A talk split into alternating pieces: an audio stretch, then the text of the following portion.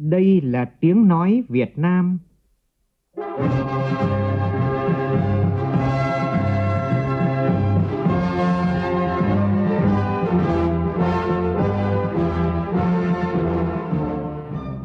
là tiếng nói Việt Nam, phát thanh từ Hà Nội, thủ đô nước Cộng hòa xã hội chủ nghĩa Việt Nam.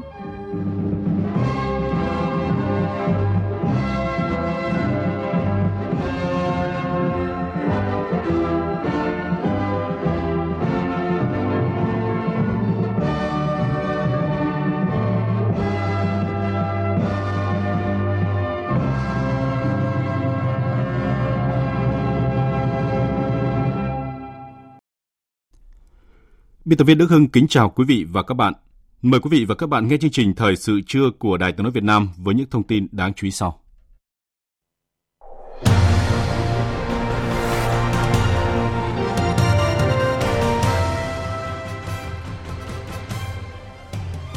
Thủ tướng Phạm Minh Chính chủ trì lễ đón và hội đàm với Thủ tướng Cộng hòa Singapore Lý Hiển Long thăm chính thức Việt Nam. Khai mạc hội nghị đại biểu Quốc hội hoạt động chuyên trách lần thứ tư thảo luận cho ý kiến dự án luật trình Quốc hội tại kỳ họp thứ 6 tới đây. Bộ Giao thông Vận tải đang lấy ý kiến dự thảo về chính sách hỗ trợ chuyển đổi sang xe ô tô điện sử dụng năng lượng xanh. Theo dự thảo, người mua xe ô tô điện có thể được hỗ trợ 1.000 đô la Mỹ.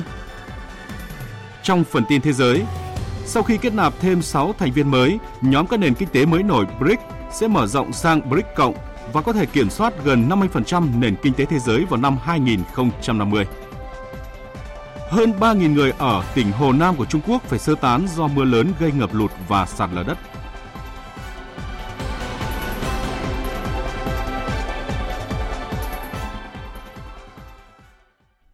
Bây giờ là nội dung chi tiết. Thưa quý vị và các bạn, nhận lời mời của Thủ tướng Chính phủ nước Cộng hòa xã hội chủ nghĩa Việt Nam Phạm Minh Chính, Thủ tướng nước Cộng hòa Singapore và phu nhân đang có chuyến thăm chính thức nước ta.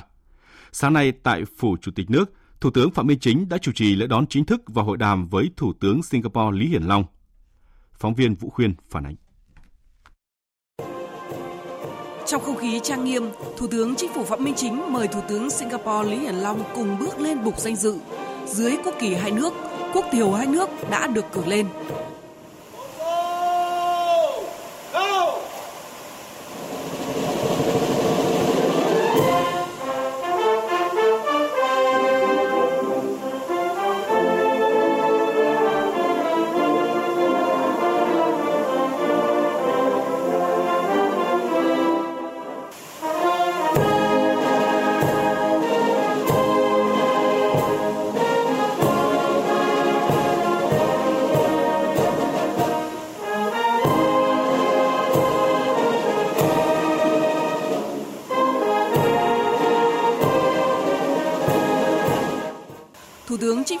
Chính và Thủ tướng Singapore Lý Hiển Long cùng duyệt đội danh dự Quân đội Nhân dân Việt Nam.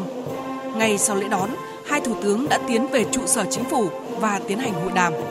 Tại cuộc hội đàm, Thủ tướng Chính phủ Phạm Minh Chính chào mừng Thủ tướng Lý Hiển Long thăm chính thức Việt Nam, nhấn mạnh chuyến thăm có ý nghĩa quan trọng trong bối cảnh hai nước kỷ niệm 50 năm thiết lập quan hệ ngoại giao 1973-2023 và 10 năm thiết lập quan hệ đối tác chiến lược 2013-2023.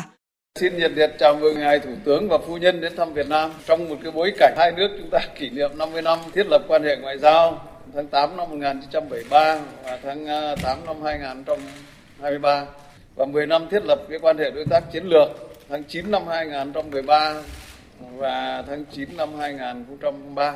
Chuyến thăm của ngài có ý nghĩa rất quan trọng, góp phần thúc đẩy hơn nữa quan hệ bền chặt, lâu dài giữa Việt Nam và Singapore qua đó gửi đi thông điệp mạnh mẽ về quyết tâm của hai nước chúng ta cùng hợp tác và phát triển tự cường, bền vững, đóng góp tích cực cho hòa bình, hợp tác và phát triển ở khu vực cũng như là trên thế giới. Thủ tướng Lý Hiển Long cảm ơn sự đón tiếp trọng thị và nồng hậu của phía Việt Nam dành cho đoàn, bày tỏ hài lòng về sự phát triển của quan hệ Việt Nam-Singapore thời gian qua. Nhấn mạnh Việt Nam là đối tác chiến lược quan trọng của Singapore ở khu vực. Xin cảm ơn ngài Thủ tướng Phạm Minh Chính về cái sự chào đón rất là nồng nhiệt dành cho tôi và đoàn tới Hà Nội. Và tôi cũng xin gửi lời chúc mừng trước tới Việt Nam và ngày Quốc khánh thứ 78 của các bạn vào cuối tuần này. và tôi cũng rất là vui mừng có dịp được ngài tiếp đón sau khi tôi đã tiếp đón ngài ở Singapore đặc biệt là khi hai nước chúng ta sẽ kỷ niệm 50 năm quan hệ ngoại giao và 10 năm quan hệ đối tác chiến lược hôm nay tôi đã trở lại đây để là dịp để chúng ta có thể nâng tầm quan hệ song phương giữa hai nước và hy vọng là cuộc gặp của chúng ta ngày hôm nay cũng sẽ là cái nền tảng cho tiến triển hơn nữa trong tương lai và đồng thời bên cạnh đó thì đương nhiên là chúng ta cũng có những cái biên bản ghi nhớ những thuận hợp tác sẽ được ký kết giữa các cơ quan ban ngành thậm chí là các cái cơ sở đào tạo sẽ là nền tảng cho cái quan hệ phát triển tăng năng động thực chất giữa hai chúng ta. Hai thủ tướng nhất trí tiếp tục tăng cường các chuyến thăm, tiếp xúc cấp cao và các cấp trên tất cả các kênh Đảng, Nhà nước, Chính phủ và Nghị viện. Đặc biệt, nhất trí sẽ tổ chức cuộc gặp thường niên giữa thủ tướng hai nước để trao đổi hợp tác song phương và các vấn đề cùng quan tâm. Triển khai hiệu quả các thỏa thuận cấp cao, các cơ chế hợp tác giữa hai nước, phối hợp tổ chức tốt các hoạt động kỷ niệm 50 năm thiết lập quan hệ ngoại giao và 10 năm thiết lập quan hệ đối tác chiến lược trong năm 2023, trong đó có sự kiện tiêu điểm Singapore tại Việt Nam vào tháng 10 năm 2023. Hai thủ tướng nhấn mạnh cần triển khai hiệu quả quan hệ đối tác kinh tế xanh, kinh tế số thiết lập hồi tháng 2 năm 2023, tạo tiền đề đưa hợp tác Việt Nam Singapore trở thành hình mẫu tương lai trong ASEAN. Đánh giá cao việc hai bên đã kịp thời hoàn tất việc nâng cấp hiệp định khung kết nối giữa hai nền kinh tế Việt Nam Singapore, góp phần mở rộng làm sâu sắc kết nối nền kinh tế sang lĩnh vực mới như năng lượng sạch và chuyển đổi năng lượng công bằng, đổi mới sáng tạo. Thủ tướng Chính phủ Phạm Minh Chính đề nghị Singapore tạo điều kiện tăng cường nhập khẩu các mặt hàng của Việt Nam, phát triển và chuyển đổi các khu vi ship truyền thống sang khu công nghiệp thông minh xanh, phát thải carbon thấp, tiến tới phát triển hệ sinh thái công nghiệp đô thị, mở rộng đầu tư vào các lĩnh vực chủ chốt và thuộc nhóm ưu tiên của Việt Nam như công nghiệp điện tử, công nghiệp chế tạo thông minh, công nghệ thông tin, kỹ thuật số, vật liệu mới, hỗ trợ Việt Nam phát triển các ngành công nghiệp hỗ trợ cho các ngành sản xuất như dệt may, chế biến gỗ, đóng tàu, phát triển hạ tầng công nghiệp, hóa chất, dầu khí, khí tự nhiên hóa lỏng. Hai bên cũng nhất trí tăng cường hợp tác trong lĩnh vực quốc phòng và an ninh thông qua thúc đẩy việc ký kết và triển khai hiệu quả các thỏa thuận hợp tác liên quan, phát huy hiệu quả các cơ chế đối thoại, tăng cường hợp tác giữa quân binh chủng, công nghiệp quốc phòng, cứu hộ cứu nạn, quân y, phối hợp trong các cơ chế và hoạt động đa phương, đẩy mạnh các sáng kiến về kết nối hàng hải, bảo vệ môi trường và sinh thái biển thông qua áp dụng các công nghệ mới. Hai nhà lãnh đạo hoan nghênh hai nước đã tiến hành trao đổi và hợp tác trong lĩnh vực chuyển đổi số và hợp tác xây dựng trung tâm dữ liệu quốc gia. Liên quan đến nội dung này, Thủ tướng Chính phủ Phạm Minh Chính đề nghị Singapore giúp Việt Nam xây dựng vận hành trung tâm cơ sở dữ liệu lớn để nâng cao hiệu quả trong đấu tranh phòng chống tội phạm, đặc biệt là tội phạm công nghệ cao. Sớm thúc đẩy kết nối hệ thống của Việt Nam với hệ thống định danh và xác thực điện tử tại Singapore nhằm quản lý công dân giữa hai nước trong quá trình đi lại, sinh sống và làm việc. Hai thủ tướng nhất trí tiếp tục thúc đẩy hợp tác trên các lĩnh vực then chốt khác. Theo đó, đánh giá cao các văn kiện quan trọng liên quan đến lĩnh vực giáo dục đào tạo, nâng cao chất lượng nguồn nhân lực được ký kết nhân dịp chuyến thăm lần này, thúc đẩy hợp tác trong lĩnh vực tài chính ngân hàng, triển khai các chương trình kích cầu du lịch, mở thêm các đường bay mới, mở rộng kết nối điểm đến tàu biển, tàu du lịch giữa hai nước. Trao đổi về hợp tác đa phương và khu vực, hai bên đánh giá cao việc hai nước thường xuyên phối hợp và ủng hộ lẫn nhau trong bầu cử, ứng cử vào các cơ quan tổ chức của Liên Hợp Quốc, nhất trí phối hợp với các nước ASEAN, bảo đảm đoàn kết thống nhất và cùng các nước ASEAN duy trì lập trường chung của ASEAN trong vấn đề về Biển Đông.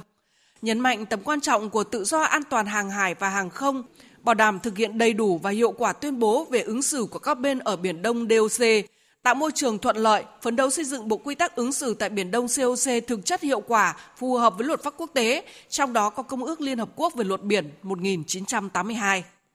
Sau cuộc hội đàm, hai thủ tướng đã cùng chứng kiến lễ ký kết 7 văn kiện giữa hai nước. Sáng nay tại nhà Quốc hội dưới sự chủ trì của Chủ tịch Quốc hội Vương Đình Huệ, khai mạc hội nghị đại biểu Quốc hội hoạt động chuyên trách lần thứ tư Diễn ra trong hai ngày rưỡi tại hội nghị này, các đại biểu Quốc hội hoạt động chuyên trách sẽ cho ý kiến thảo luận 8 dự án luật để trình Quốc hội tại kỳ họp thứ 6 tới đây. Phóng viên Lại hòa phản ánh. Phát biểu khai mạc hội nghị, Chủ tịch Quốc hội Vương Đình Huệ nêu rõ đây là hội nghị cho ý kiến về số lượng các dự án luật nhiều nhất từ đầu nhiệm kỳ đến nay. 8 dự án luật được cho ý kiến rất quan trọng, nhận được sự quan tâm đặc biệt của dư luận và đại biểu Quốc hội, trong đó có nhiều quy định mới, đối tượng chịu ảnh hưởng rộng, còn có ý kiến khác nhau cần được tiếp tục được cân nhắc, thảo luận kỹ lưỡng. Chủ tịch Quốc hội đặc biệt lưu ý không được để những quy phạm pháp luật có sơ hở tạo ra tham nhũng tiêu cực, kéo lợi nhuận cho cơ quan quản lý nhà nước. Một vấn đề nằm lòng là không được để cho những cái quy phạm pháp luật mà nó sơ hở, có thể tạo ra tham nhũng rồi tiêu cực, rồi gây ra những cái thất thoát, cái ách tắc hoặc là chỉ tìm cách kiếm cái thuận lợi về cho cơ quan quản lý nhà nước mà đẩy cái cái không thuận, đẩy cái khó khăn cho người dân và doanh nghiệp. Và đặc biệt là thực hiện ý kiến chỉ đạo của đảng ta trong văn kiện đã nêu rồi. Nghiêm cấm rồi chống được cái việc tiêu cực tham nhũng lợi ích nhóm trong cái quá trình xây dựng pháp luật. Xem điều khoản nào là cứ kéo về cho bộ mình, tạo ra cơ chế xin cho nó đúng đắn. Có cái vấn đề cải cắm trong vấn đề này không? Chúng ta phải phát hiện cái chuyện này. Tiếp đó cho ý kiến vào dự án luật căn cước công dân sửa đổi, đa số ý kiến đồng ý đổi tên luật thành luật căn cước và cho rằng việc sử dụng tên gọi này có những ưu điểm thể hiện bao quát đầy đủ các chính sách, thể hiện đúng đắn bản chất của công tác quản lý căn cước, không tác động đến vấn đề quốc tịch cũng như địa vị pháp lý của công dân. Các đại biểu cho rằng dù tên gọi của dự án luật như thế nào cũng phải quy định thiết kế cho được việc cấp một loại giấy tờ đối với người gốc Việt mà chưa xác định được quốc tịch Việt Nam. Đại biểu Hoàng Thị Thanh Thúy, đoàn Tây Ninh đề nghị. Một trong những cái lý do chúng ta đổi từ thẻ căn cước công dân sang thẻ căn cước đó là chúng ta mang tính chất định danh và giải quyết một phần cái việc hiện nay quản lý người gốc Việt Nam. Như vậy chúng ta có thể cấp cho là cái thẻ căn cước mà thay vì là một cái giấy chứng nhận căn cước. Cái thẻ căn cước này thì những cái trường thông tin trên thẻ căn cước thì người gốc Việt Nam họ vẫn có thể thể hiện đầy đủ các nội dung trên cái thẻ căn cước này. Và thẻ căn cước của người gốc Việt Nam có thể là một cái thẻ căn cước màu sắc là màu khác thôi, còn lại thì họ vẫn là thẻ căn cước. Các đại biểu đề nghị tiếp tục nghiên cứu xem xét phù hợp về thông tin của công dân trong cơ sở dữ liệu về căn cước công dân. Đại biểu Đặng Bích Ngọc, đoàn Hòa Bình đề nghị dự thảo luật còn chung chung, chưa cụ thể thông tin ghi trên thẻ căn cước là nơi thường trú, nơi tạm trú hay nơi ở hiện tại của công dân. Vì vậy, tôi đề nghị ban soạn thảo nghiên cứu, chỉnh sửa nội dung này thành nơi thường trú, do nơi thường trú là nơi công dân sinh sống ổn định lâu dài và đã được đăng ký. Ở đây ghi là nơi đăng ký khai sinh, gạch chéo nơi sinh. Như vậy là nơi đăng ký khai sinh và nơi sinh là hai cái địa điểm khác nhau. Chính vì vậy cho nên trong dữ liệu thì cần phải có một cái quy định thống nhất tạo được trường thông tin phù hợp tránh cái việc là mỗi người thì lại có những cái à, kê khai nó không phù hợp. Đối với thẻ căn cước điện tử trong điều kiện cơ sở hạ tầng, xã hội số chưa đầy đủ, các đại biểu đề nghị tính toán phù hợp đảm bảo bí mật đời tư, thực hiện quyền con người, quyền công dân, đồng thời quy định cụ thể hơn về yêu cầu, điều kiện, trình tự, thủ tục cấp thẻ căn cước cho người dưới 14 tuổi và trách nhiệm của người giám hộ trong việc sử dụng quản lý thẻ căn cước của người dưới 14 tuổi.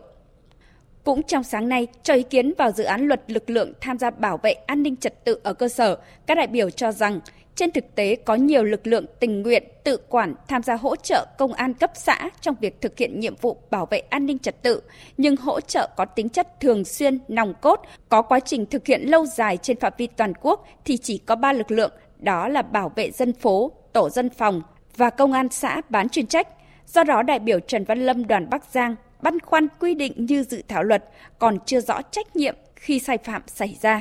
Lúc mà sai phạm xảy ra thì có hoàn toàn trách nhiệm của công an xã hay là, hay lực lượng này phải chịu như thế nào. Vì vậy, theo tôi nên sửa đổi để làm rõ hơn cái trách nhiệm tham gia hỗ trợ này. Khi đã tham gia hỗ trợ thì trách nhiệm chính trong giải quyết công việc là của lực lượng công an. Cho nên là nên sửa là hỗ trợ để công an thực hiện các cái nội dung công việc, nào là kiểm tra, nào là giả soát giấy tờ rồi thì vân vân cùng là cùng làm và sau này xảy ra các sai phạm là rất khó quy trách nhiệm các đại biểu cũng đề nghị quy định lực lượng tham gia bảo vệ an ninh trật tự ở cơ sở cho phù hợp với thực tiễn, đảm bảo tính khả thi, đồng thời đánh giá tác động chính sách của dự án luật, bổ sung thông tin số liệu có liên quan về thực trạng tổ chức hoạt động, chế độ chính sách, đảm bảo điều kiện hoạt động đối với lực lượng dân phòng, bảo vệ dân phố, công an xã bán chuyên trách đang được tiếp tục sử dụng hiện nay. Chiều nay, các đại biểu Quốc hội chuyên trách cho ý kiến vào một số vấn đề lớn còn có ý kiến khác nhau về dự án luật quản lý bảo vệ công trình quốc phòng và khu quân sự và một số vấn đề lớn còn có ý kiến khác nhau về dự án luật tài nguyên nước sửa đổi. Sáng nay tại Hà Nội, đoàn kiểm tra của Bộ Chính trị do Đại tướng Lương Cường, Ủy viên Bộ Chính trị, chủ nhiệm Tổng cục Chính trị Quân đội Nhân dân Việt Nam làm trưởng đoàn, thực hiện kiểm tra tại Ban Cán sự Đảng Bộ Y tế về việc lãnh đạo chỉ đạo và tổ chức thực hiện công tác cán bộ theo tinh thần nghị quyết Đại hội 13 của Đảng và nghị quyết số 26 của Ban chấp hành Trung ương Đảng khóa 12 về tập trung xây dựng đội ngũ cán bộ các cấp, nhất là cấp chiến lược, đủ phẩm chất, năng lực và uy tín ngang tầm nhiệm vụ. Đại tướng Lương Cường cho biết đây là cuộc kiểm tra thường xuyên của Bộ Chính trị, Ban Bí thư trong năm 2023, thông qua kiểm tra để đánh giá đúng thực chất kết quả, ưu điểm, những khó khăn vướng mắc, hạn chế, khuyết điểm và nguyên nhân trong lãnh đạo chỉ đạo, cụ thể hóa và tổ chức thực hiện công tác cán bộ theo tinh thần nghị quyết Đại hội 13 của Đảng và nghị quyết số 26 của Ban chấp hành Trung ương Đảng khóa 12 về tập trung xây dựng đội ngũ cán bộ các cấp, nhất là cấp chiến lược, đủ phẩm chất, năng lực và uy tín ngang tầm nhiệm vụ. Đồng thời đây cũng là dịp để đoàn kiểm tra và ban cán sự Đảng bộ Bộ Y tế cùng nhau trao đổi những cách làm hay, sáng tạo, hiệu quả để tiếp tục phát huy. Để hoàn thành tốt chương trình kiểm tra, Đại tướng Lương Cường đề nghị Ban cán sự Đảng bộ Bộ Y tế và các đơn vị trực thuộc được kiểm tra phối hợp, tạo điều kiện cung cấp đầy đủ kịp thời hồ sơ tài liệu và chủ động bố trí thời gian làm việc để đoàn kiểm tra hoàn thành tốt nhiệm vụ. Đại tướng Lương Cường yêu cầu các thành viên trong đoàn kiểm tra nêu cao tinh thần trách nhiệm, bảo đảm việc kiểm tra phải khách quan, trung thực, đánh giá đúng tình hình công tác cán bộ tại Ban cán sự Đảng Bộ Y tế và các đơn vị trực thuộc được kiểm tra. Sáng nay, Bộ trưởng Bộ Công Thương Nguyễn Hồng Diên chủ trì cuộc họp về kế hoạch triển khai quy hoạch điện 8 với các đơn vị liên quan. Tin của phóng viên Nguyên Long. Trước đó, nhằm đảm bảo cấp điện cho miền Bắc ngay từ mùa khô năm 2024, Thủ tướng Chính phủ đã yêu cầu khẩn trương đầu tư xây dựng và hoàn thành dự án đường dây 500 kV mạch 3 Quảng Trạch phố núi trong tháng 6 của năm 2024. Dự án đường dây 500 kV mạch 3 Quảng Trạch phố núi được chia thành 4 dự án thành phần, tổng mức đầu tư khai toán cả 4 cung đoạn khoảng 23.000 tỷ đồng. Hiện đã có thành phố Hải Phòng, địa phương đầu tiên chấp thuận chủ trương đầu tư dự án trạm biến áp 500 kV Hải Phòng thuộc quy hoạch điện 8. Diện tích đất dự kiến sử dụng xây dựng trạm biến áp khoảng 4,6 ha, công suất thiết kế là 1.800 MW vôn ampere. Dự án có tổng vốn đầu tư là 617 tỷ 208 triệu đồng.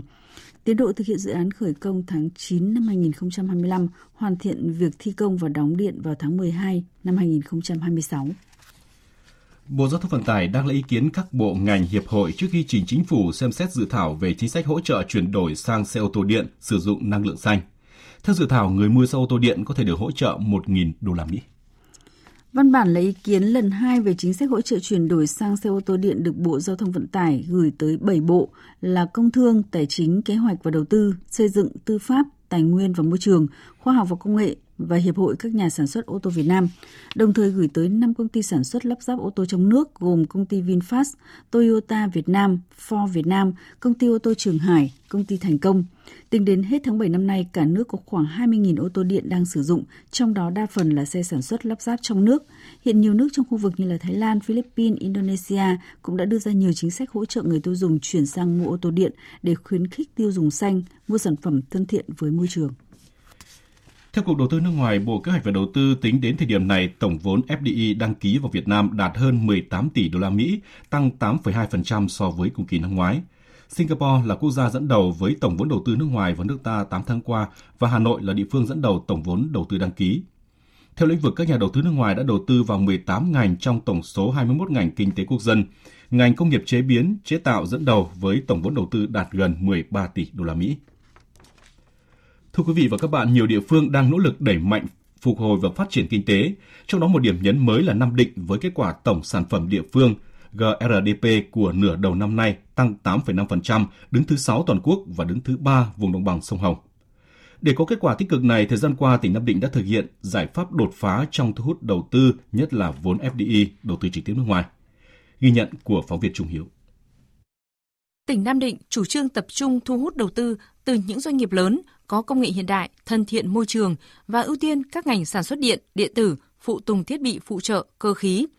Theo đó, quy trình cấp giấy chứng nhận đăng ký đầu tư dự án sản xuất máy tính của tập đoàn Quanta có vốn đầu tư 120 triệu đô la Mỹ được thực hiện hoàn tất chỉ trong một ngày rưỡi và chỉ sau 15 ngày ký thỏa thuận phát triển dự án. Ông Đỗ Ngọc Hòa, Phó Giám đốc Sở Kế hoạch và Đầu tư tỉnh Nam Định cho biết. Chúng tôi tập trung về cái thủ tục cải cách hành chính. Đây là một trong những vấn đề mà các nhà đầu tư quan tâm khi à, đến tỉnh, tức là mình phải được tạo thuận lợi lớn nhất cho các nhà đầu tư và họ được cảm nhận được là tỉnh thực sự là mong đợi và giúp đỡ họ rất nhiều. Mà khi mà họ đã có thiện cảm với tỉnh thì họ sẽ thu hút được những nhà đầu tư thứ cấp hoặc là những nhà đầu tư cùng ngành đến địa bàn tỉnh thì chúng tôi cũng uh, tập trung thực hiện chỉ đạo của Thủ tướng Chính phủ là về cải thiện môi trường à, đầu tư kinh doanh, hỗ trợ doanh nghiệp, nâng cao vai trò, cái trách nhiệm của người đứng đầu các sở ngành trong cái việc thực hiện các quy định về cải thiện môi trường đầu tư kinh doanh, tạo điều kiện thuận lợi để thu hút và hỗ trợ đồng hành cùng nhà đầu tư. Ông Đỗ Ngọc Hòa cũng cho biết công tác cải cách hành chính, xây dựng chính quyền điện tử, chuyển đổi số tiếp tục đạt nhiều kết quả quan trọng, ngày càng tạo điều kiện thuận lợi cho các nhà đầu tư sản xuất kinh doanh trên địa bàn tỉnh. Bên cạnh việc tập trung tháo gỡ các điểm nghẽn thể chế kinh doanh tại địa phương, nâng cao năng lực cạnh tranh thu hút đầu tư, tỉnh cũng đẩy nhanh tiến độ hoàn thiện cơ sở hạ tầng một số khu cụm công nghiệp để thu hút các nhà đầu tư thứ cấp vào sản xuất kinh doanh, tạo quỹ đất sạch để thu hút các dự án có vốn lớn, công nghệ thân thiện với môi trường.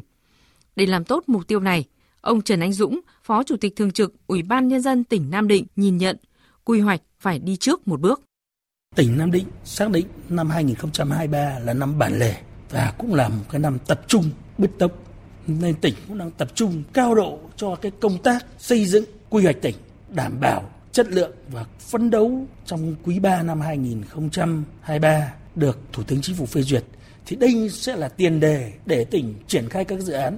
Và nếu mà quy hoạch tỉnh được phê duyệt thì cùng với đó các cái công trình, các dự án thương mại dịch vụ, các khu cụm công nghiệp và các lĩnh vực khác cũng sẽ được triển khai thì qua đó góp phần đưa tỉnh phát triển và các cái dự án này vào triển khai thu hút các nhà đầu tư thứ cấp, thì không những tạo cái điều kiện phát triển trong cái nhiệm kỳ 2020 2025 mà còn tạo tiền đề để cho cái nhiệm kỳ 2025-2030 để Nam Định có điều kiện bứt phá để trở thành tỉnh khá của toàn quốc. Tăng cường liên kết các vùng trong tỉnh để tạo động lực phát triển chung cũng đang được Nam Định đặc biệt quan tâm. Tỉnh đang gấp rút hoàn thành hồ sơ trình, thẩm định và phê duyệt đề án thành lập khu kinh tế Ninh Cơ, phê duyệt các quy hoạch xây dựng vùng liên huyện Hải Hậu, Giao Thủy, vùng liên huyện Nghĩa Hưng, Ý Yên đến năm 2040 tầm nhìn đến năm 2050. Với những bước đi bài bản này, tỉnh Nam Định kỳ vọng sẽ tiếp tục có kết quả tích cực trong việc mở rộng cửa, thu hút nhà đầu tư lớn và có công nghệ cao vào tỉnh trong thời gian tới. 11 biển số siêu đẹp bị dừng đấu giá trong phiên ngày 22 tháng 8 do sự cố kỹ thuật sẽ tiếp tục được đấu giá trước ngày 16 tháng 9. Đây là thông tin được công ty đấu giá hợp danh Việt Nam, đơn vị tổ chức đấu giá biển số ô tô trực tuyến đưa ra. Tin của phóng viên Việt Cường. Công ty đấu giá hợp danh Việt Nam cho biết, đối với 11 biển số ô tô đấu giá ngày 22 tháng 8 nhưng chưa được thực hiện, quyền tham gia đấu giá của toàn bộ khách hàng đã nộp tiền hồ sơ, tiền đặt trước đối với các biển số này được bảo lưu theo quy định. Công ty đấu giá hợp danh Việt Nam khẳng định 11 biển số ô tô này sẽ được tổ chức đấu giá trước ngày 16 tháng 9, còn thời gian chi tiết sẽ được gửi tới khách hàng đã đăng ký trước ít nhất 3 ngày trước ngày đấu giá. Ngoài 11 biển số này, khách hàng có nhu cầu tham gia đấu giá có thể tiếp tục nộp tiền hồ sơ, tiền đặt cọc trước thời điểm tổ chức đấu giá 3 ngày. Công ty đấu giá hợp danh Việt Nam cũng cho biết, đối với toàn bộ biển số xe ô tô còn lại, khách hàng đã đăng ký sẽ được tổ chức đấu giá bắt đầu từ ngày 16 tháng 9 trở đi. Thời gian chi tiết sẽ thông báo cho khách hàng và niêm yết công khai. Sau hơn 10 ngày ra quân cao điểm tổng kiểm soát xe ô tô kinh doanh vận tải hành khách và xe ô tô vận tải hàng hóa bằng container, lực lượng cảnh sát giao thông tỉnh Bắc Cạn đã xử phạt khoảng 100 trường hợp vi phạm. Phóng viên công luận thông tin. Lực lượng cảnh sát giao thông công an tỉnh Bắc Cạn kiểm soát gần 800 phương tiện, phát hiện gần 100 phương tiện vi phạm, chủ yếu về tốc độ, lưu thông không đúng phần đường, làn đường, dừng đỗ, đón trả khách không đúng nơi quy định. Thượng tá Hà Văn Giáp, Phó trưởng phòng Cảnh sát giao thông Công an tỉnh Bắc Cạn cho biết, ngoài việc xử lý nghiêm các xe khách, xe container vi phạm, lực lượng cảnh sát giao thông toàn tỉnh Bắc Cạn đang tăng cường kiểm tra các xe ô tô đưa đón học sinh đến trường, kiên quyết xử lý các phương tiện hết kiểm định, không đảm bảo các điều kiện vận tải hành khách. Đồng thời, tiếp tục đẩy mạnh công tác tuyên truyền nhằm nâng cao ý thức cho đội ngũ lái xe, chủ doanh nghiệp kinh doanh vận tải hành khách, vận tải hàng hóa bằng xe container. Thì tập trung xử lý những cái ờ, xe kinh doanh vận tải ờ, bằng container và xe ờ, kinh doanh vận tải hành khách trên địa bàn tỉnh Bắc Cạn và các loại phương tiện đi qua địa bàn tỉnh Bắc Cạn. Và ngoài những đối tượng trên thì tiếp tục xử lý những cái trường hợp điều khiển phương tiện tham gia giao thông có nồng độ cồn hoặc là ma túy và những cái nhóm hành vi chạy quá tốc độ quy định, chở hàng vượt quá trọng tải cho phép hoặc là cơi nới thành thùng hoặc là quá khổ quá tải vân vân theo kết quả khảo sát mới đây của International, mạng lưới người nước ngoài toàn cầu với hơn 4 triệu thành viên, Việt Nam đứng thứ 14 trong danh sách 53 quốc gia tốt nhất cho người nước ngoài. Kết quả này kém 7 bậc so với năm ngoái. Khảo sát được thực hiện với hơn 12.000 người đến từ 171 quốc gia vùng lãnh thổ. Cuộc khảo sát dựa trên 56 yếu tố ảnh hưởng đến cuộc sống của một người nước ngoài tại Việt Nam như là chi phí sinh hoạt, chất lượng môi trường sống, cơ hội công việc, công nghệ. Trong bảng xếp hạng, Việt Nam được nhiều người nước ngoài đánh giá dễ tới định cư ở các yếu tố như văn hóa và sự chào đón, tìm kiếm bạn bè, sự mến khách của người bản địa. Việt Nam cũng được đánh giá cao ở chỉ số an toàn và an ninh tại khu vực châu Á. Tuy nhiên, Việt Nam được đánh giá có chất lượng môi trường kém. Khoảng 55% người nước ngoài sống tại Việt Nam cảm thấy khó chịu với chất lượng không khí cao gấp 3 lần so với tỷ lệ chung trên thế giới. Cục Du lịch Quốc gia thông tin mặc dù chưa vào mùa cao điểm nhưng trong tháng 7 và tháng 8 lượng khách du lịch quốc tế đến nước ta tăng liên tiếp. Tháng 7 lượng khách quốc tế đạt 1 triệu lượt, tháng 8 lượng khách quốc tế ước đạt 1,2 triệu lượt, tăng 15,4% so với tháng trước. Tính chung 8 tháng năm nay, lượng khách quốc tế đạt 7,8 triệu lượt và 86 triệu lượt khách nội địa. Theo Cục Du lịch Quốc gia, những thay đổi mới về visa theo hướng tạo thuận lợi cho khách quốc tế vào Việt Nam được coi là bước đột phá, tháo gỡ những khó khăn, điểm nghẽn, tạo nên sức bật mới cho du lịch Việt Nam. Khách du lịch du lịch cũng có nhiều thuận lợi về thủ tục hành chính, thời gian, hành trình khi đến Việt Nam du lịch. Thưa quý vị và các bạn, ngành du lịch đang dần hồi sinh theo thời gian dài đóng băng vì đại dịch COVID-19. Trong khi thành phố Hồ Chí Minh đang nỗ lực xây dựng hình ảnh du lịch an toàn, thân thiện, hấp dẫn đối với du khách, thì thời gian gần đây hai từ chặt chém lại được nhắc đến nhiều. Mới nhất là vụ ba đôi tất bị tiểu thương chợ Biến Thành hét giá 700.000 đồng, hay vụ một hộp cá viên chiên hàng rong tại phố đi bộ Nguyễn Huệ có giá 500.000 đồng. Ít nhiều những sự việc trên đang làm xấu đi hình ảnh của thành phố Hồ Chí Minh trong mắt du khách. Du khách. Bài viết của phóng viên Tỷ Huỳnh thường trú tại thành phố Hồ Chí Minh đề cập vấn đề này. Từng đi du lịch nhiều nơi tại Việt Nam, chị Kensu, du khách Thổ Nhĩ Kỳ đã có những trải nghiệm không tốt khi mua hàng tại chợ Bến Thành vì du khách này cho rằng các mặt hàng tại chợ Bến Thành được bán với giá rất lộn xộn và cao hơn nhiều so với những nơi khác mà chị từng đi qua. Họ luôn báo giá rất là cao và chúng tôi phải trả giá xuống còn một nửa hoặc hơn thế nữa. Đây không phải là một ấn tượng tốt với khách du lịch. Tôi hiểu là không phải lúc nào họ cũng có thể nói giá thật của món hàng, nhưng hết giá như vậy thì thật không công bằng. Không những bị hét giá, các du khách còn bị một số tiểu thương cư xử thô lỗ. Chị Mariana, du khách Italia, bức xúc, nói. Một món hàng chỉ khoảng 50.000 đồng, nhưng họ hét giá lên gần 1 triệu đồng. Chúng tôi phải đắn đo suy nghĩ có nên mua món hàng đó hay không. Và khi tôi đổi ý không muốn mua nữa, thì họ lại khá thô lỗ và đuổi chúng tôi đi. Chúng tôi thật sự muốn mua hàng và chạm thử vào các món hàng vì chưa thể quyết định mua hay không, nhưng họ thật mất lịch sự. Với anh Sunny, người Bồ Đào Nha lại cảm thấy phiền khi gặp phải tình trạng chèo kéo của một số tiểu thương trong chợ. Găng tay, đũa, tượng Phật, cà phê và trái cây. Với khách du lịch thì tôi thấy chúng được bán ở đây khá rẻ. Tôi có thể thương lượng với người bán nên rẻ hơn. Nhưng có khoảng hai ba người bán hàng đã cư xử không lịch sự với tôi. Khi chúng tôi không mua hàng thì họ bắt đầu la hét. Nhưng những người bán hàng khác thì luôn cư xử tốt. Tiến sĩ Nguyễn Thị Thu Hòa, trưởng khoa quản trị lữ hành du lịch và nhà hàng khách sạn, trường Đại học Công nghệ Thành phố Hồ Chí Minh cho biết, việc hét giá quá mức cao gấp nhiều lần là rất đáng buồn. Và đáng buồn hơn, việc một tiểu thương hét giá 700.000 đồng cho ba đôi vớ vừa qua là hình ảnh xấu và sẽ lan truyền đi xa hơn khi nạn nhân của vụ việc lại là một YouTuber Nhật Bản nổi tiếng, thông thạo tiếng Việt. Ít nhiều, sự việc trên đang làm xấu đi hình ảnh của thành phố Hồ Chí Minh trong mắt du khách. Dưới góc độ đơn vị quản lý ngành du lịch, ông Lê Trương Hiền Hòa, Phó Giám đốc Sở Du lịch Thành phố Hồ Chí Minh cho hay, Sở cũng thường xuyên phối hợp đối thoại với các đơn vị lữ hành du lịch và các kênh truyền thông để cập nhật thông tin phản ánh về tình trạng chặt chém ở các điểm mua sắm, chợ phục vụ du lịch để kịp thời xử lý. Nếu mà, mà có những cái thông tin mà phản ánh đó, là uh, sở, ngành sở du lịch sẽ có cái cái sự rà soát và cũng như là thanh tra sở sẽ có cái sự kiểm tra uh, về thông tin và từ đó thì sẽ có làm việc với lại phía ban quản lý chợ và cũng như là ở quận 1 để đảm bảo tốt nhất cho cái uh, trải nghiệm của du khách. Kỳ nghỉ 30 tháng 4, 1 tháng 5 vừa qua, điểm đến Phú Quốc ở tỉnh Kiên Giang từng ép khách vì nhiều nguyên nhân, trong đó có cả nguyên nhân là tình trạng chặt chém quá nhiều khiến khách du lịch sợ hãi, không dám đến. Đây là bài học đắt giá để thành phố Hồ Chí Minh sớm có biện pháp nắm bắt thông tin và xử lý ngăn ngừa tình trạng này. Thưa quý vị, từ dạng sáng nay tỉnh Sơn La có mưa trên diện rộng, có nơi mưa lớn lên tới gần 110 mm, gây ngập úng ở nhiều nơi, ảnh hưởng đến các công trình giao thông đường bộ và hoa màu của người dân. Phản ánh của phóng viên Trấn Long, cơ quan thường trú khu vực Tây Bắc. Tại huyện Quỳnh Nhai, lượng mưa đo được trong 6 giờ qua tại các xã Mường Sại, Trường Bằng đều trên 100 mm. Mưa lớn đã gây ngập cục bộ trên quốc lộ 6B, khu vực đầu thị trấn Quỳnh Nhai và làm ngập úng, cuốn trôi hoa màu của bà con ở một số xã của huyện.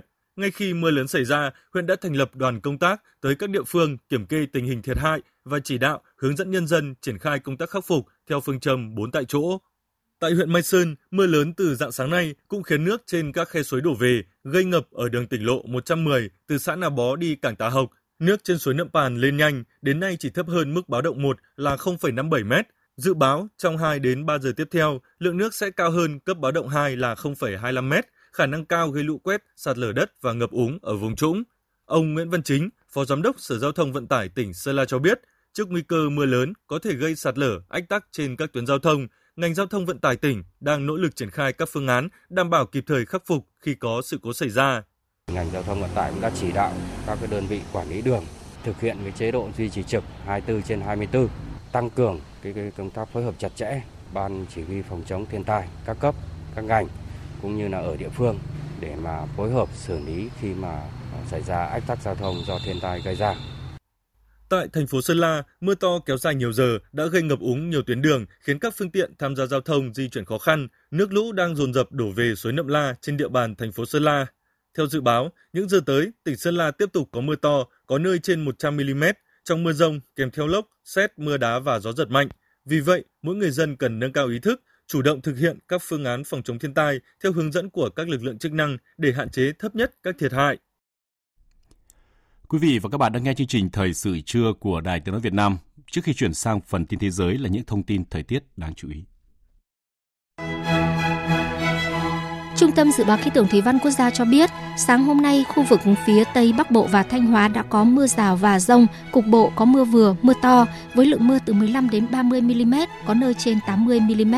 Dự báo chiều tối nay và ngày mai, khu vực từ Nghệ An đến Quảng Bình tiếp tục có mưa rào và rông, cục bộ có mưa to đến rất to, với lượng mưa từ 20 đến 40 mm, có nơi trên 100 mm. Chiều và tối nay ở Tây Nguyên và Nam Bộ có mưa rào và rông rải rác, cục bộ có mưa vừa mưa to với lượng mưa phổ biến trong khoảng từ 10 đến 30 mm, có nơi trên 60 mm. Còn khu vực từ Quảng Bình đến Ninh Thuận có nắng nóng, có nơi có nắng nóng gai gắt với nhiệt độ cao nhất phổ biến trong khoảng 35 đến 37 độ, có nơi trên 37 độ. Từ ngày 29 tháng 8, nắng nóng giảm dần. Xin được tiếp tục với phần tin thế giới. Về tình hình tại Niger, hàng trăm người dân tiếp tục tập trung biểu tình bên ngoài căn cứ quân sự Pháp ở thủ đô Niamey để bày tỏ sự ủng hộ dành cho chính quyền quân sự, phản đối sự can thiệp và yêu cầu chấm dứt hoàn toàn sự hiện diện của quân đội Pháp tại Niger. Phóng viên Anh Tuấn thường trú tại Pháp theo dõi khu vực Tây Âu đưa tin. Đáp lại lời kêu gọi của các tổ chức ủng hộ chính quyền quân sự Niger về yêu cầu trục xuất đại sứ Pháp tại nước này, người dân Niger đã bắt đầu cuộc biểu tình vào lúc bình minh hôm Chủ nhật tại một bù minh nằm gần sân bay thủ đô Niamey tiếp giáp với căn cứ không quân Nigeria và trại quân sự của Pháp. Hàng nghìn người biểu tình đã vẫy cờ của chính quyền quân sự cũng như dơ cao các biểu ngữ kêu gọi quân Pháp phải rút lui khỏi Niger. Musa Stab, người dân ủng hộ chính quyền quân sự Niger chia sẻ. XVIIIe siècle où il faut nous imposer ou nous dicter ce qu'il faut faire. Non, c'est notre indépendance qui est là. Et je crois que si le CNSP prend une décision, elle doit être respectée. Trước đó hôm thứ Bảy, khoảng 20.000 người biểu tình đã tập trung tại một sân vận động ở thủ đô Niamey để ủng hộ chính quyền quân sự và phản đối nước Pháp. Lực lượng đảo chính tại Niger liên tiếp cáo buộc Pháp muốn can thiệp quân sự và chính trị vào Niger để đưa Tổng thống bị lật đổ Mohamed Bazoum trở lại, đồng thời cũng cho rằng Pháp đứng sau hậu thuẫn và chi phối cộng đồng kinh tế các quốc gia Tây Phi vốn đã bao gồm các nước từng là thổ địa cũ của Pháp để gây sức ép. Bất chấp nỗ lực của cộng đồng quốc tế nhằm tìm kiếm một lệnh ngừng bắn mới, các cuộc giao tranh giữa quân đội quốc gia Sudan và lực lượng hỗ trợ nhanh đối địch vẫn tiếp tục diễn ra tại thủ đô Khartoum và một số khu vực phụ cận, gây quan ngại sâu sắc trong dư luận khu vực và quốc tế. Phóng viên Bá Thi thường trú tại Ai Cập theo dõi khu vực châu Phi thông tin. Tại thủ đô Khartoum, giao tranh đồng thời nổ ra ở khu vực sân bay quốc tế đang do lực lượng hỗ trợ nhanh kiểm soát và hai vị trí quan trọng do quân đội kiểm soát là doanh trại tăng thiết giáp và doanh trại công binh. Trong khi đó, lực lượng hỗ trợ nhanh tấn công hai doanh trại của quân đội Sudan bằng pháo và súng cối. Trong đó, cuộc tấn công vào doanh trại tăng thiết giáp là cuộc tấn công thứ bảy liên tiếp mà lực lượng hỗ trợ nhanh tiến hành chỉ trong ít ngày qua. Ngoài thủ đô Khartoum, giao tranh ác liệt cũng nổ ra tại các bang Darfur, Omdurman và Kurdovan. Theo truyền hình Al Arabiya và một số nguồn tin khu vực, các cuộc giao tranh có sự tham gia của nhiều vũ khí hạng nặng đã gây thương vong lớn cho cả hai phía nhưng không cho biết con số cụ thể. Cuộc xung đột bùng phát ngày 15 tháng 4 giữa quân đội Sudan và lực lượng hỗ trợ nhanh đến nay đã khiến gần 5.000 người chết, khoảng 4,6 triệu người phải rời bỏ nhà cửa đi lánh nạn. Sau khi các cuộc đàm phán do Mỹ và Ả Rập Xê Út làm trung gian đổ vỡ hồi giữa tháng 7 vừa qua, giao tranh giữa hai bên đang diễn biến theo chiều hướng ngày càng ác liệt hơn, làm gia tăng nguy cơ xung đột có thể leo thang thành một cuộc nội chiến đẫm máu toàn diện. Chuyển sang các tin quốc tế đáng chú ý khác. Ngay sau chuyến thăm Nam Phi của Chủ tịch Tập Cận Bình, Bộ Quốc phòng Trung Quốc cho biết sẽ tổ chức diễn đàn An ninh Hòa bình Trung Quốc châu Phi trong 6 ngày, bắt đầu từ hôm nay. Phóng viên Bích Thuận đưa tin.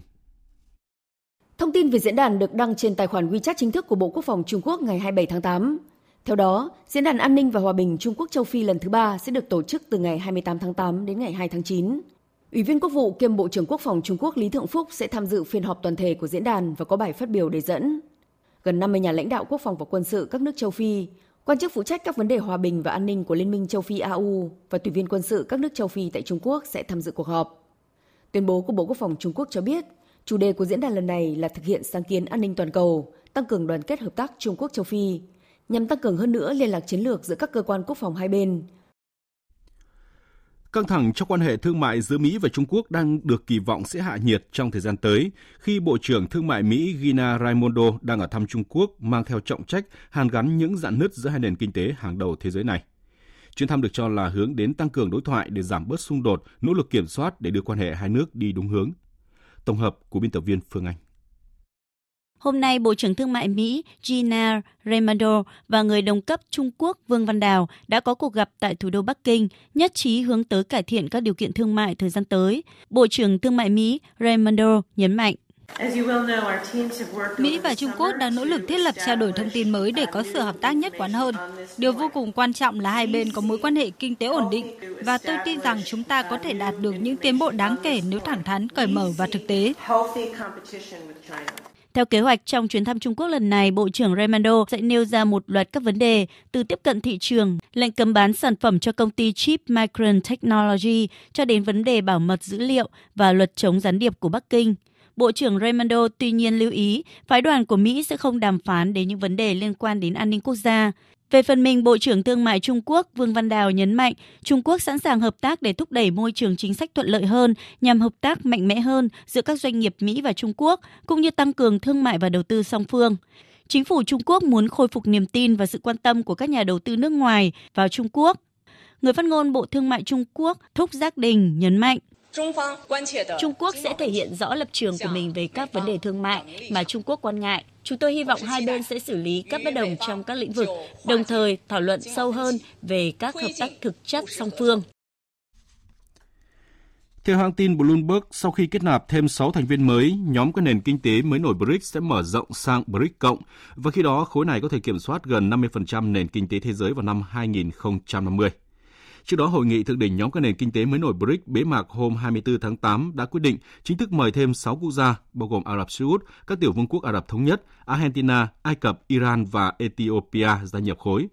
Tổng GDP của 11 quốc gia BRICS cộng đạt trên 33.000 tỷ đô la và kiểm soát 30% kinh tế toàn cầu. Trước áp lực phải giải phóng lượng nông sản dư thừa của Ukraine đang tràn ngập ở các nước phía đông sau khi Nga rút khỏi thỏa thuận hồi tháng trước, Liên minh châu EU cuối tuần qua kêu gọi Nga gia hạn thỏa thuận cho phép xuất khẩu ngũ cốc Ukraine an toàn qua các cảng ở Biển Đen. Biên tập viên Thu Hoài tổng hợp thông tin. Theo Phó Chủ tịch điều hành Ủy ban châu Âu Vandit Dombrovski, sự đổ vỡ của sáng kiến ngũ cốc Biển Đen đang tạo ra vấn đề không chỉ cho Ukraine mà còn cho nhiều nước đang phát triển. Liên minh châu Âu đã triển khai các tuyến đường thay thế và đã giúp xuất khẩu 45 triệu tấn ngũ cốc, hạt dầu và các sản phẩm liên quan của Ukraine kể từ tháng 5 năm 2022. Tuy nhiên, những tuyến đường này đang bị căng thẳng. Ngoại trưởng Ukraine Dmytro Kuleba thừa nhận. Chúng tôi đang nghiên cứu các tuyến đường thay thế và đó là nhiệm vụ mà chúng tôi đã hoàn thành. Nhưng khách quan mà nói, hoạt động của tuyến đường Biển Đen vẫn là một giải pháp tối ưu từ mọi quan điểm. Chúng tôi sẽ có thể mở rộng đáng kể việc vận chuyển ngũ cốc qua các hành lang trên bộ.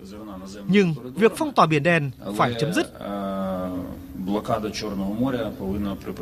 Romania đã mở rộng năng lực của cảng Constanta để đáp ứng lưu lượng hàng hóa ngày càng tăng. Ba Lan cũng đã đầu tư khoảng 100 triệu euro vào các dự án nhằm tăng cường năng lực đường sắt và tạo ra một cửa khẩu biên giới mới với Ukraine. Tuy nhiên, tổng mức đầu tư cần thiết để phát huy hết tiềm năng của các làn đường đoàn kết ước tính lên tới hàng tỷ euro, chuyên gia Gabor Bilo tại công ty phân tích tư vấn Budaro Bona của Hungary nhận định. Rõ ràng là vào cuối tháng 11, giữa tháng 12 năm ngoái, giá ngũ cốc đã đạt đỉnh và một cục diện thị trường khác đã hình thành. Những người sản xuất, nông dân và thương nhân khi đó đã lạc quan rằng giá sẽ tiếp tục tăng lên. Tuy nhiên hiện nay, các nhà sản xuất này đã lâm vào tình thế khó khăn nghiêm trọng và điều này đặt ra những thách thức. Thổ Nhĩ Kỳ đang cố gắng thuyết phục Nga quay trở lại sáng kiến ngũ cốc Biển Đen và Liên minh châu Âu đã khẳng định sẽ ủng hộ mọi nỗ lực của Liên Hợp Quốc và Thổ Nhĩ Kỳ nhằm khôi phục thỏa thuận. Tuy nhiên, tại cuộc gặp với Tổng thư ký Liên Hợp Quốc Antonio Guterres mới đây, Ngoại trưởng Nga Sergei Lavrov tuyên bố nước này sẽ chỉ quay lại sáng kiến ngũ cốc Biển Đen chừng nào phương Tây tôn trọng đầy đủ nghĩa vụ với Nga. Hai ngày qua, hơn 3.000 người ở tỉnh Hồ Nam, miền Trung của Trung Quốc đã phải sơ tán do mưa lớn chút xuống các khu vực ở tỉnh này, gây ra lũ lụt và sạt lở đất. Mưa, các biện pháp ứng phó khẩn cấp với lũ lụt đã được triển khai tại thành phố Trương Gia Giới và ba huyện Tang Thực, Thạch Môn và Vĩnh Thuận. Mưa lớn đã gây ra lũ lụt tại khu, các khu vực vùng trũng thấp của huyện Tang Thực, khiến một số khu dân cư vùng nông thôn chìm trong biển nước.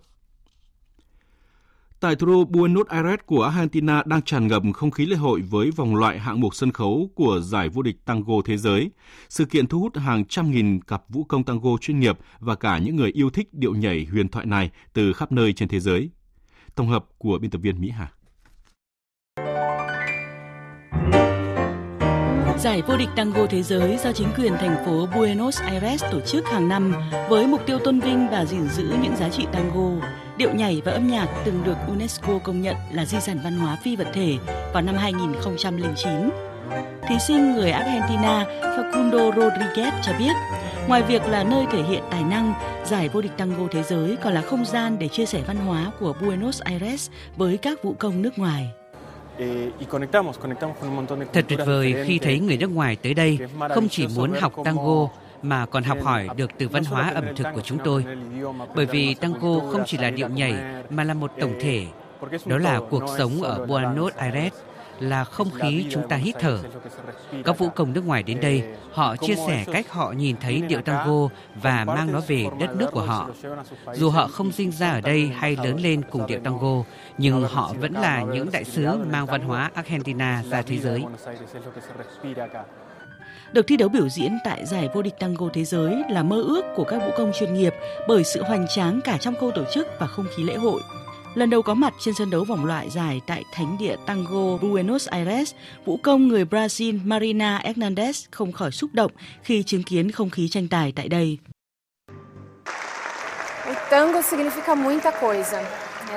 Tango có rất nhiều ý nghĩa. Tôi nhảy điệu này từ khi còn nhỏ.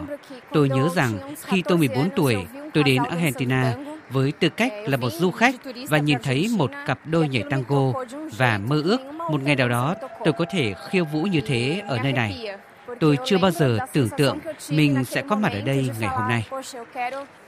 Năm nay kỷ niệm 20 năm giải vô địch tango thế giới, cuộc thi biểu diễn tango sân khấu bắt đầu vào thứ tư tuần trước và sẽ kết thúc vào ngày 3 tháng 9 tới điệu tango ra đời cách đây hơn 100 năm không chỉ nổi tiếng ở châu Mỹ Latin mà đã trở thành món ăn tinh thần không thể thiếu với những người yêu văn hóa trên toàn thế giới.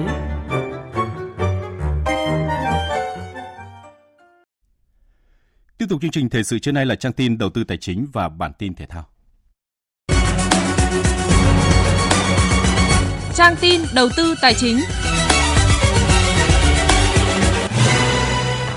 Thưa quý vị và các bạn, phiên giao dịch sáng nay, công ty và mặc đá quý Sài Gòn niêm yết giá vàng SJC mua vào ở mức 67 triệu 450 nghìn đồng, bán ra 68 triệu 50 nghìn đồng một lượng.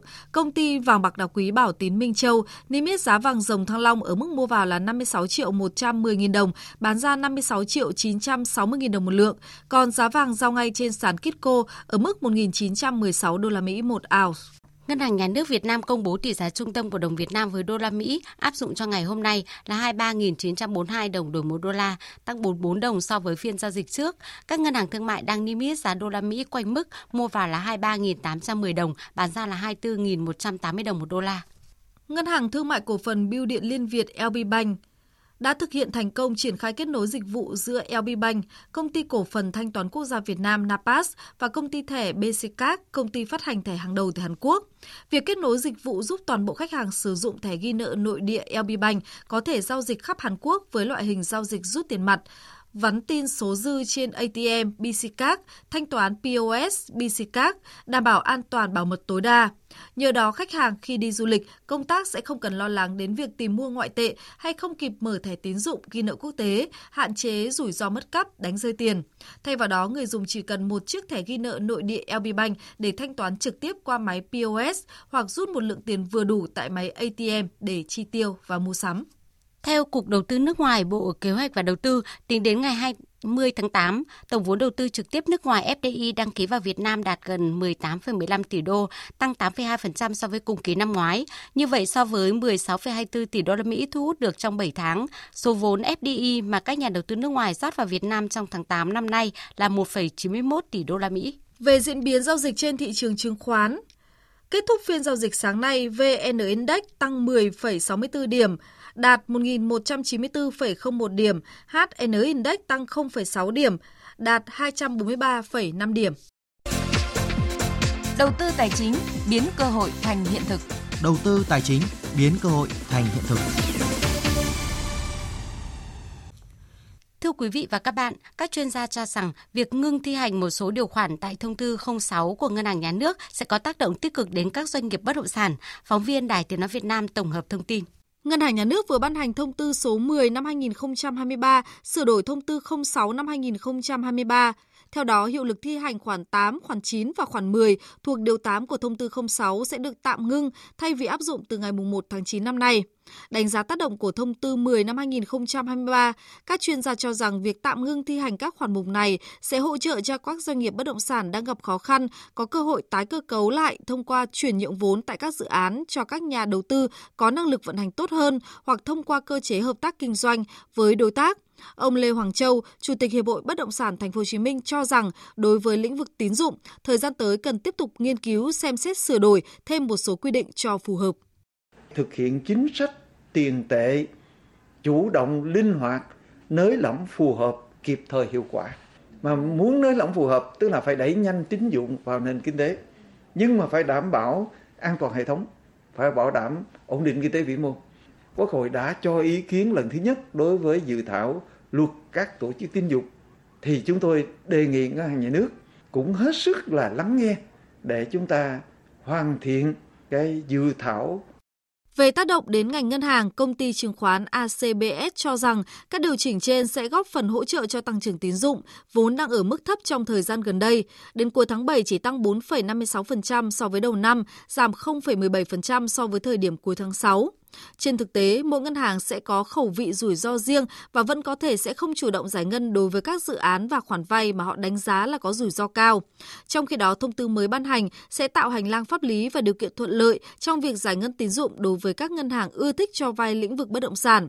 Ở góc độ doanh nghiệp, ông Lê Hữu Nghĩa, giám đốc công ty trách nhiệm hữu hạn xây dựng và thương mại Lê Thành cho rằng đây là cái tín hiệu đáng hoan nghênh thủ tướng chính phủ cũng như là ngân hàng nhà nước đã lắng nghe những ý kiến của doanh nghiệp bất động sản, những vấn đề khó khăn. Đối với thông tư 06 nếu áp dụng cái thời điểm cho doanh nghiệp vay là thời điểm đó, cái dự án đó đủ điều kiện đưa vào kinh doanh. Cái câu chuyện này chưa hợp lý lắm cho doanh nghiệp bất động sản và tôi nghĩ là nên ngừng và xem xét lại. Đương nhiên ngừng là thời gian ngắn thôi và định nghĩa rõ cái thời điểm cho doanh nghiệp bất động sản cho vay là như thế nào.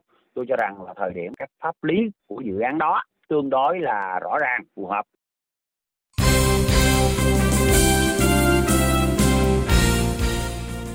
Thưa quý vị và các bạn, V-League mùa giải 2023 đã kết thúc vào chiều qua với vòng đấu cuối cùng ở nhóm đua vô địch. Trên sân hàng đẫy, Công an Hà Nội hòa Đông Á Thanh Hóa 1-1, còn tại sân Mỹ Đình, Hà Nội vượt qua Viettel 3-2. Với những kết quả này, Công an Hà Nội được 38 điểm chung cuộc như Hà Nội, nhưng đội bóng ngành công an giành chức vô địch nhờ hơn đối thủ về chỉ số phụ. Như vậy, câu lạc bộ Công an Hà Nội đã tái lập kỳ tích cách đây tròn hai thập kỷ của câu lạc bộ Hoàng Anh Gia Lai khi vừa lên hạng đã đoạt chức vô địch V-League. Thủ môn Philip Nguyễn chia sẻ. Cảm xúc lúc này thật tuyệt vời cho cả đội bóng. Với riêng tôi, điều này thực sự rất ý nghĩa bởi đây là chức vô địch V-League lần đầu tiên. Tôi mới về Việt Nam được 2 tháng và bây giờ đã là nhà vô địch. Về tương lai ư, hợp đồng của tôi với câu lạc bộ Công an Hà Nội là hơn 3 năm. Tôi cũng luôn luôn có khát khao khoác áo đội tuyển quốc gia Việt Nam. Tất nhiên là trước mắt tôi sẽ ăn mừng với toàn đội. Sau đó tôi sẽ lên kế hoạch cho tương lai.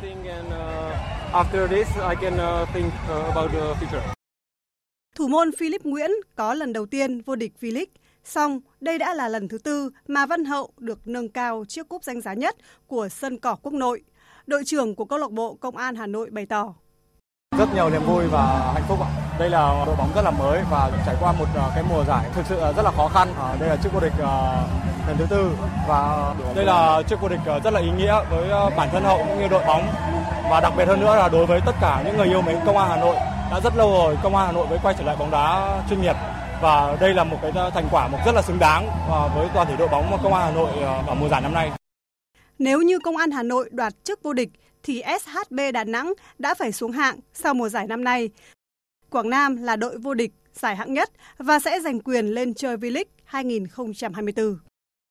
Hôm qua, đội tuyển U23 Việt Nam đã trở về Hà Nội sau khi bảo vệ thành công chức vô địch giải U23 Đông Nam Á được tổ chức tại Thái Lan. Toàn đội có ít ngày để nghỉ ngơi trước khi hội quân trở lại, dự kiến vào đầu tháng 9 để chuẩn bị cho ASEAN 19. Đội tuyển Olympic Việt Nam tham dự Đại hội thể thao châu lục sẽ do huấn luyện viên Hoàng Anh Tuấn dẫn dắt. Nhà cầm quân sinh năm 1968 chia sẻ. Các đối tượng của chúng ta ASEAN là các đội của châu Á, chứ không phải các đội Đông Nam Á nữa. Thì chúng ta biết rằng là khi gặp Đông Nam Á thì nó sẽ khác. Khi gặp các đội mà ở châu Á thì nó hoàn toàn khác nhau. Sẽ rất khó khăn cho chúng ta. Huấn luyện viên Philip Chuzier cũng vừa công bố danh sách tập trung đội tuyển U23 Việt Nam đợt thứ hai trong kế hoạch chuẩn bị cho vòng loại U23 châu Á 2024. Trong đó, chiến lược gia người Pháp gọi 10 cầu thủ vừa cùng U23 Việt Nam vô địch giải U23 Đông Nam Á, gồm thủ môn Nguyễn Văn Việt, hậu vệ Trần Nam Hải, Nguyễn Hồng Phúc, Lương Duy Cương, Nguyễn Ngọc Thắng, tiền vệ Đinh Xuân Tiến, Võ Hoàng Minh Khoa, Khuất Văn Khang, tiền đạo Bùi Vĩ Hào và Nguyễn Minh Quang.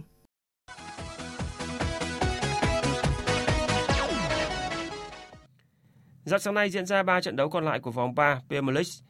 Cả hai đội bóng lớn là Manchester City và Liverpool đều giành được chiến thắng. Trên sân Saint James Park, Anthony Gordon ghi bàn giúp chủ nhà Newcastle dẫn trước Liverpool 1-0 vào phút 25. Sau đó 3 phút, trung vệ Virgin van Dijk phạm lỗi đốn ngã tiền đạo Alexander Isaac ngay trước vòng cấm của Liverpool và phải nhận thẻ đỏ rời sân. Dù chỉ chơi với 10 người, nhưng các cầu thủ Liverpool vẫn cầm cự tốt và ghi hai bàn trong hơn 10 phút cuối của trận đấu. Nhờ cú đúp của Darwin Nunes, qua đó lội ngược dòng giành chiến thắng 2-1. Huấn luyện viên Jurgen Klopp nói khi tiếp xúc với truyền thông sau trận đấu. Tôi chưa từng trải qua một trận đấu nào như thế này. Họ được chơi trên sân nhà với sự cổ vũ cuồng nhiệt của các cổ động viên. Họ ghi bàn trước, sau đó chúng tôi phải nhận thẻ đỏ và chỉ chơi với 10 người. 10 người chúng tôi vẫn chơi tốt và gây cho Newcastle nhiều khó khăn. Chúng tôi đã giành chiến thắng 2-1 và tôi thật sự hài lòng. Còn trên sân Brammolen, Man City vượt qua chủ nhà Sheffield United 2-1. Trận đấu này, Man City không có được sự chỉ đạo của huấn luyện viên Pep Guardiola do vừa trải qua ca phẫu thuật. Người thay ông là trợ lý Ronma Lilo. Ông Ronma Lilo nói sau khi Man City thắng nhọc nhằn Sheffield. Nhìn chung hôm nay chúng tôi đã chơi rất tốt trong hiệp một. Thật khó để tìm thấy khoảng trống ở phía sau của họ. Nhưng toàn đội vẫn chơi ổn định và tìm cách ghi bàn. Sang hiệp 2, chúng tôi kiểm soát bóng tốt hơn và tìm thấy nhiều khoảng trống. Lẽ ra, chúng tôi có thể ghi thêm nhiều bàn hơn trước khi bàn thắng đầu tiên được ghi. Ở trận đấu còn lại, Aston Villa thắng cách biệt Burnley 3-1. Hiện Man City là đội duy nhất toàn thắng cả 3 trận đầu giải và đội bóng này đang dẫn đầu bảng xếp hạng. Dự báo thời tiết Bắc Bộ và khu vực Hà Nội và khu vực Thanh Hóa nhiều mây có mưa rào và rông vài nơi, gió Đông Bắc cấp 2, cấp 3. Trong mưa rông có khả năng xảy ra lốc, xét, mưa đá và gió giật mạnh, nhiệt độ từ 23 đến 31 độ. Khu vực từ Nghệ An đến Thừa Thiên Huế, khu vực từ Đà Nẵng đến Bình Thuận có mây, chiều nắng nóng, có nơi có nắng nóng gai gắt, chiều tối và đêm có mưa rào và rông vài nơi. Riêng phía Bắc có mưa rào và rông rải rác, gió Tây Nam cấp 2, cấp 3. Trong mưa rông có khả năng xảy ra lốc, xét và gió giật mạnh, nhiệt độ từ 24 đến 37 độ. Tây Nguyên và Nam Bộ có mây, có mưa rào và rông vài nơi, chiều tối và tối có mưa rào và rông rải rác, cục bộ có mưa vừa mưa to, gió Tây Nam cấp 2, cấp 3. Trong mưa rông có khả năng xảy ra lốc, xét và gió giật mạnh, nhiệt độ từ 20 đến 31 độ. Tiếp theo là dự báo thời tiết biển. Vịnh Bắc Bộ có mưa rào và rông rải rác. Trong mưa rông có khả năng xảy ra lốc xoáy và gió giật mạnh. Tầm nhìn xa trên 10 km, giảm xuống từ 4 đến 10 km trong mưa, gió nhẹ. Từ ngày mai, gió Bắc mạnh dần lên cấp 4, cấp 5. Vùng biển từ Quảng Trị đến Quảng Ngãi, vùng biển từ Bình Định đến Ninh Thuận có mưa rào và rông vài nơi, tầm nhìn xa trên 10 km, gió Tây Nam cấp 4, cấp 5. Riêng Ninh Thuận cấp 6, giật cấp 7, cấp 8, biển động. Vùng biển từ Bình Thuận đến Cà Mau, vùng biển từ Cà Mau đến Kiên Giang và khu vực Biển Đông có mưa rào và rông rải rác. Trong mưa rông có khả năng xảy ra lốc xoáy và gió giật mạnh. Tầm nhìn xa trên 10 km, giảm xuống từ 4 đến 10 km trong mưa, gió Tây Nam cấp 5. Riêng phía Nam, khu vực giữa Biển Đông cấp 6, giật cấp 7, cấp 8, biển động. Khu vực quần đảo Hoàng Sa thuộc thành phố Đà Nẵng, Trường Sa tỉnh Khánh Hòa có mưa rào và rông rải rác. Trong mưa rông có khả năng xảy ra lốc xoáy. Tầm nhìn xa trên 10 km, giảm xuống từ 4 đến 10 km trong mưa, gió Tây Nam cấp 6, giật cấp 7, cấp 8, biển động. Vịnh Thái Lan có mưa rào và rông rải rác. Trong mưa rông có khả năng xảy ra lốc xoáy. Tầm nhìn xa trên 10 km, giảm xuống từ 4 đến 10 km trong mưa, gió Tây đến Tây Nam cấp 4, cấp 5. Quý vị và các bạn đang nghe chương trình Thời sự trưa của Đài Tiếng Nói Việt Nam. Trước khi kết thúc chương trình, chúng tôi xin tóm lược một số tin chính vừa phát sóng.